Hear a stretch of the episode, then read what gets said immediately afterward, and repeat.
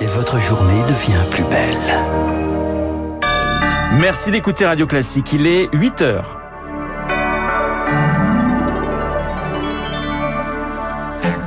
La matinale de Radio Classique avec Renaud Blanc. Un rendez-vous sans illusion à Matignon. Elisabeth Borne accueille l'intersyndicale à dix heures à la veille d'une nouvelle journée de grève contre la réforme des retraites. Inculpé, Donald Trump dénonce une insulte à la nation. L'ancien président plaide non coupable des trente-quatre chefs d'accusation retenus contre lui. Et puis, le Festival de Pâques d'Aix-en-Provence fête ses dix ans. Nous serons en ligne avec son directeur artistique. Vous le connaissez, c'est Renaud Capuçon. Radio Classique. Et le journal de huit heures nous est présenté par Lucille Bréau. Bonjour Lucille. Bonjour Renaud, bonjour à tous. À la une, un face-à-face qui pourrait tourner court. Elisabeth Borne reçoit l'intersyndicale à Matignon. Rendez-vous fixé à dix heures. Premier échange formel depuis le début de la contestation contre la réforme des retraites. Les syndicats ont déjà prévenu. Si Elisabeth Borne refuse d'aborder les soixante-quatre ans, ils quitteront la table, Zoé Pallier. Aucun membre de l'intersyndicale ne claquera la porte de Matignon avant les autres, promet une responsable de Confédération. Pas question de paraître désunis alors que l'exécutif compte sur le ralliement des syndicats réformistes. Marie-Lise Léon, secrétaire générale adjointe de la C F D T. On reconnaît tout à fait hein, qu'il y a des sujets que l'on a nous déjà pointés autour de l'usure professionnelle, des déroulements de carrière, euh, du temps de travail, euh, qui ont été euh, évoqués par le président de la République. Mais voilà, la ficelle est un peu grosse. Il pense qu'il ne suffit que de ça pour diviser l'intersyndicale. Syndical, il se trompe. L'entretien devrait tout de même durer plus que cinq minutes. On redira notre opposition au report de l'âge, mais de manière argumentée, explique Benoît Test, secrétaire général de la F S U. Par exemple, l'augmentation générale des salaires, ça augmenterait les cotisations et donc ça mettrait de l'argent dans les caisses de retraite. Ça, c'est parler un petit peu autre chose que strictement de la mesure d'âge. Et si elle peut nous répondre là-dessus, ce sera déjà une bonne chose. Donc il y a une marge de discussion, mais la marge est quand même ténue si Elisabeth Borne refuse de répondre à la revendication du retrait. Si tel était le cas, estime le syndicaliste, cela renforcerait l'image d'un gouvernement sourd et nourrirait la colère à la veille d'une nouvelle journée de manifestation. Elisabeth Borne qui reçoit dans la foulée les organisations patronales puis les responsables des Républicains avant de dîner ce soir avec les chefs de file de la majorité. Gérald Darmanin, le ministre de l'Intérieur, s'explique lui ce matin devant députés et sénateurs sur le maintien de l'ordre, maintien de l'ordre lors des manifestations contre la réforme des retraites et des affrontements de Sainte-Soline dans les Deux-Sèvres. Lucille, Donald Trump formellement inculpé cette nuit. Lui dénonce une insulte à la nation. La loi est la même pour tous, rétorque le procureur de New York. Le milliardaire visé par trente-quatre chefs d'accusation. Chloé Jouël, il est soupçonné d'avoir orchestré une série de paiements pour étouffer trois affaires avant la présidentielle de deux mille seize. D'abord, le dossier Stormy Daniel, cette actrice porno qui aurait perçu cent trente mille dollars pour taire sa relation avec Donald Trump. Également, deux autres dossiers que l'on découvre. Une seconde maîtresse qui aurait touché cent cinquante mille dollars pour se faire discrète, et un portier de la Trump Tower qui aurait eu des informations sur un enfant caché et qui aurait reçu trente mille dollars. Ce que l'on reproche à Donald Trump, ce n'est pas d'avoir acheté le silence de ces trois personnes, c'est d'avoir mentionné dans les comptes de dans son entreprise qu'il s'agissait de frais juridiques. Cette nuit, Donald Trump est rentré en Floride, chez lui. Devant ses partisans, il s'est positionné en victime. I never thought anything like this could happen. Je n'aurais jamais imaginé cela possible en Amérique. Ce n'est pas une investigation, c'est une persécution, dit-il.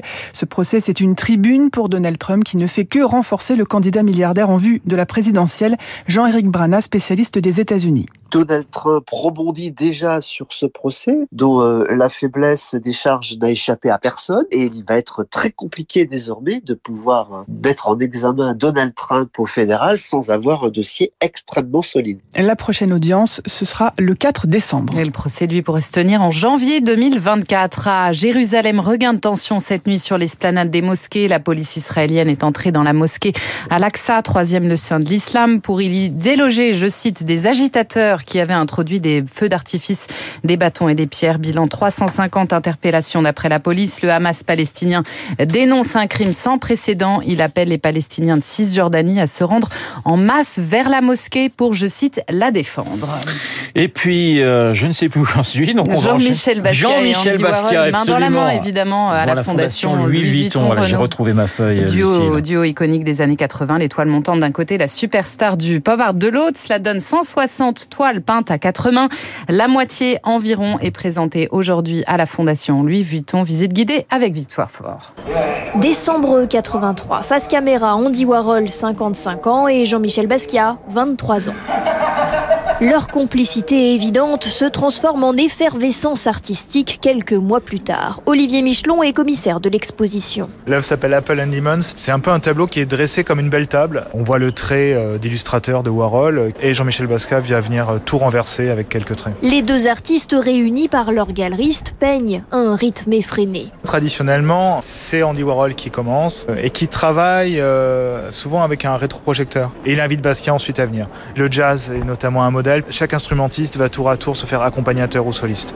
Et on est vraiment dans ce cas-là, dans ces peintures. Il compose des toiles immenses comme des publicités, inspiration très warholienne. Basquiat impose lui sa violence et ses masques africains. Sur celle-ci, euh, il y a plusieurs masques dessinés par Andy Warhol. C'est une immense surface euh, grise qui est euh, totalement éclairée euh, par une suite de jets de couleurs. Leur première exposition à deux est pourtant mal perçue par la critique. Tout le monde voit Andy Warhol comme un peintre établi qui va chercher euh, la jeunesse et Basquiat comme un jeune peintre qui va chercher la célébrité. Mais on voit aujourd'hui, avec quarante ans d'écart, que les choses sont euh, beaucoup plus euh, impressionnantes et beaucoup plus fortes qu'on ne le pensait. Leur amitié persiste jusqu'au bout.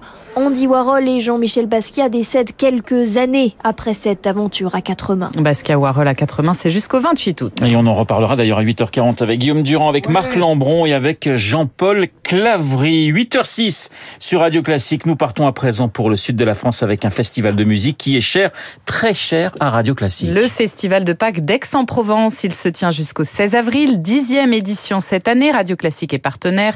Aix où se sont déjà produits dans le passé des artistes comme Yo-Yo Ma, Martha Argerich ou Daniel Barenboim. Festival dirigé depuis sa création par un musicien que l'on connaît très bien sur Radio Classique. Bonjour Renaud Capuçon.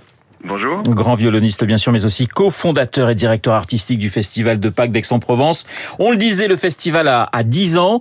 C'est l'âge de la maturité pour un festival ? Ben c'est d'abord une belle aventure, oui. C'est une aventure qui est née d'un rêve.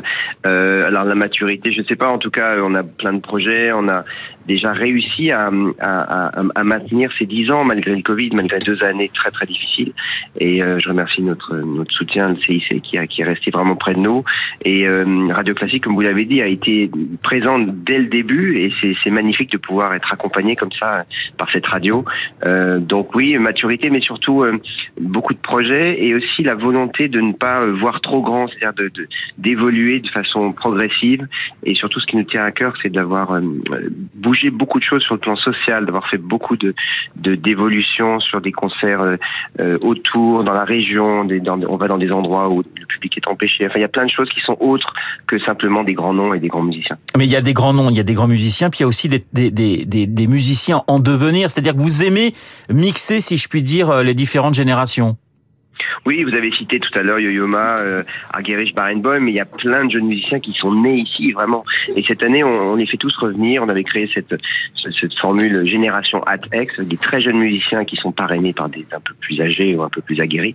Et cette année, on les fait tous revenir. Et donc, par exemple, Edgar Moreau, qui avait quinze ans à l'époque, il y a dix ans, bah, il a vingt-cinq ans maintenant et c'est devenu une star. Et donc, c'est formidable d'avoir ces trente, trente jeunes qui vont être là, présents, un peu moins jeunes maintenant. Et on va, on va faire les, les, les trois derniers concerts pour présenter un peu maintenant tous ces, ces, ces jeunes devenus, devenus totalement aguerris dans, la, dans le milieu de la musique. Renaud Capuçon, vous jouez vous-même ce soir avec votre ami, le pianiste Igor Levit. Oui, ça aussi, ça fait partie des, des choses importantes de ce festival, c'est la présentation de musiciens, parfois euh, très connus ailleurs et moins connus en France. Par exemple, Igor Levit est une, un véritable phénomène en Allemagne, en Autriche, en Suisse. Il est beaucoup moins connu en, en France euh, et c'est une, la première fois qu'on joue ensemble en France. On a joué à, en Allemagne. Euh, donc c'est un, un bonheur de l'accueillir et, et c'est aussi euh, mon rôle de faire connaître comme ça, euh, enfin, d'aider à, à faire accélérer parfois la, euh, de certains musiciens, la, la reconnaissance de certains musiciens qui sont pourtant des stars ailleurs. Et, et Igor Levit est un immense musicien, un immense pianiste. Alors, on, on écoutera du bac et on entend du bac d'ailleurs euh, euh, sur notre antenne en ce moment. C'est facile de diriger un festival et, et en même temps de devoir se concentrer pour euh, plusieurs concerts parce que vous avez déjà joué et vous allez rejouer donc à ce festival. Oui, ça fait partie du jeu et c'est, c'est ça le grand bonheur de, de ce rôle euh, que, que, que j'ai depuis depuis dix ans maintenant. Euh, programmer, c'est, c'est quelque chose, un exercice qui est très intéressant, qui est passionnant pour moi, que je fais depuis très longtemps, parce que j'avais un autre petit festival avant à Chambéry, dans ma ville natale. Euh, donc j'ai appris, j'ai tout appris là-bas.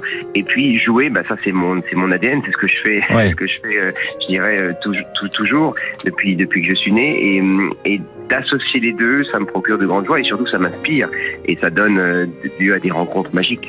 Aix-en-Provence, c'est en quelque sorte le début de l'été pour vous, Renaud Capuçon ? Oui, on peut dire ça. C'est surtout un, un bain de jouvence musicale extraordinaire. Hier, on avait un concert sublime de Senon Bishkov avec la Tchèque Philharmonique.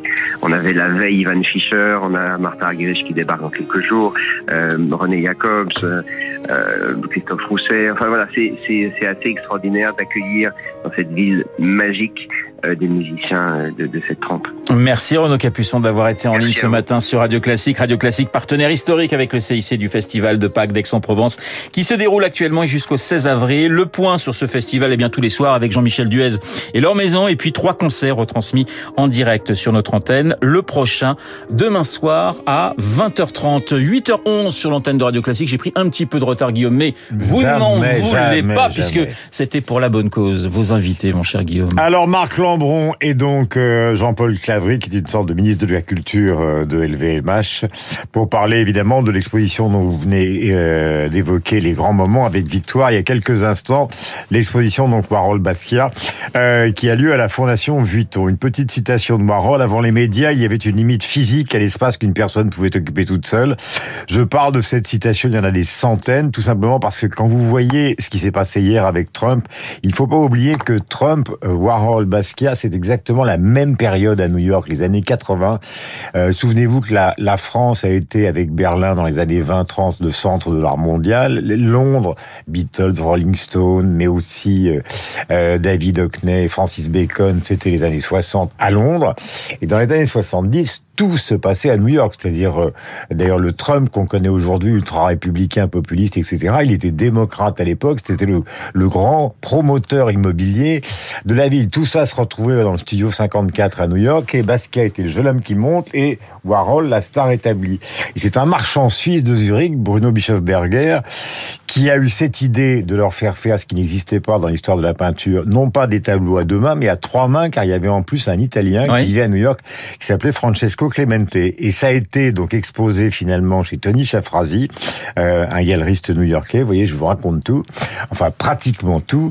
Et vous allez retrouver ces tableaux absolument extraordinaires. Et il se trouve que le New York Times a flingué en quatre-vingt-cinq l'exposition, ce qui a créé une sorte de dissension entre le jeune homme sublime, l'étoile montante et la star absolue. C'est-à-dire qu'ils ont vécu très mal que cette collaboration qu'ils avaient tenue secrète, euh, finalement, soit étriée par le New York Times, qui était un peu la Bible, euh, vous le savez, de, de, de la presse américaine. Mais découvrir ces œuvres, euh, c'est assez magique parce qu'on voit se superposer deux mondes que je vais vous décrire tout à l'heure. Auparavant, nous allons régler les questions des retraites, car Jérôme Jaffray est en direct et il a l'intention de tout régler ce matin. Eh bien, écoutez, c'est magnifique. Et Guillaume Tabar et son édito politique, juste avant huit heures treize.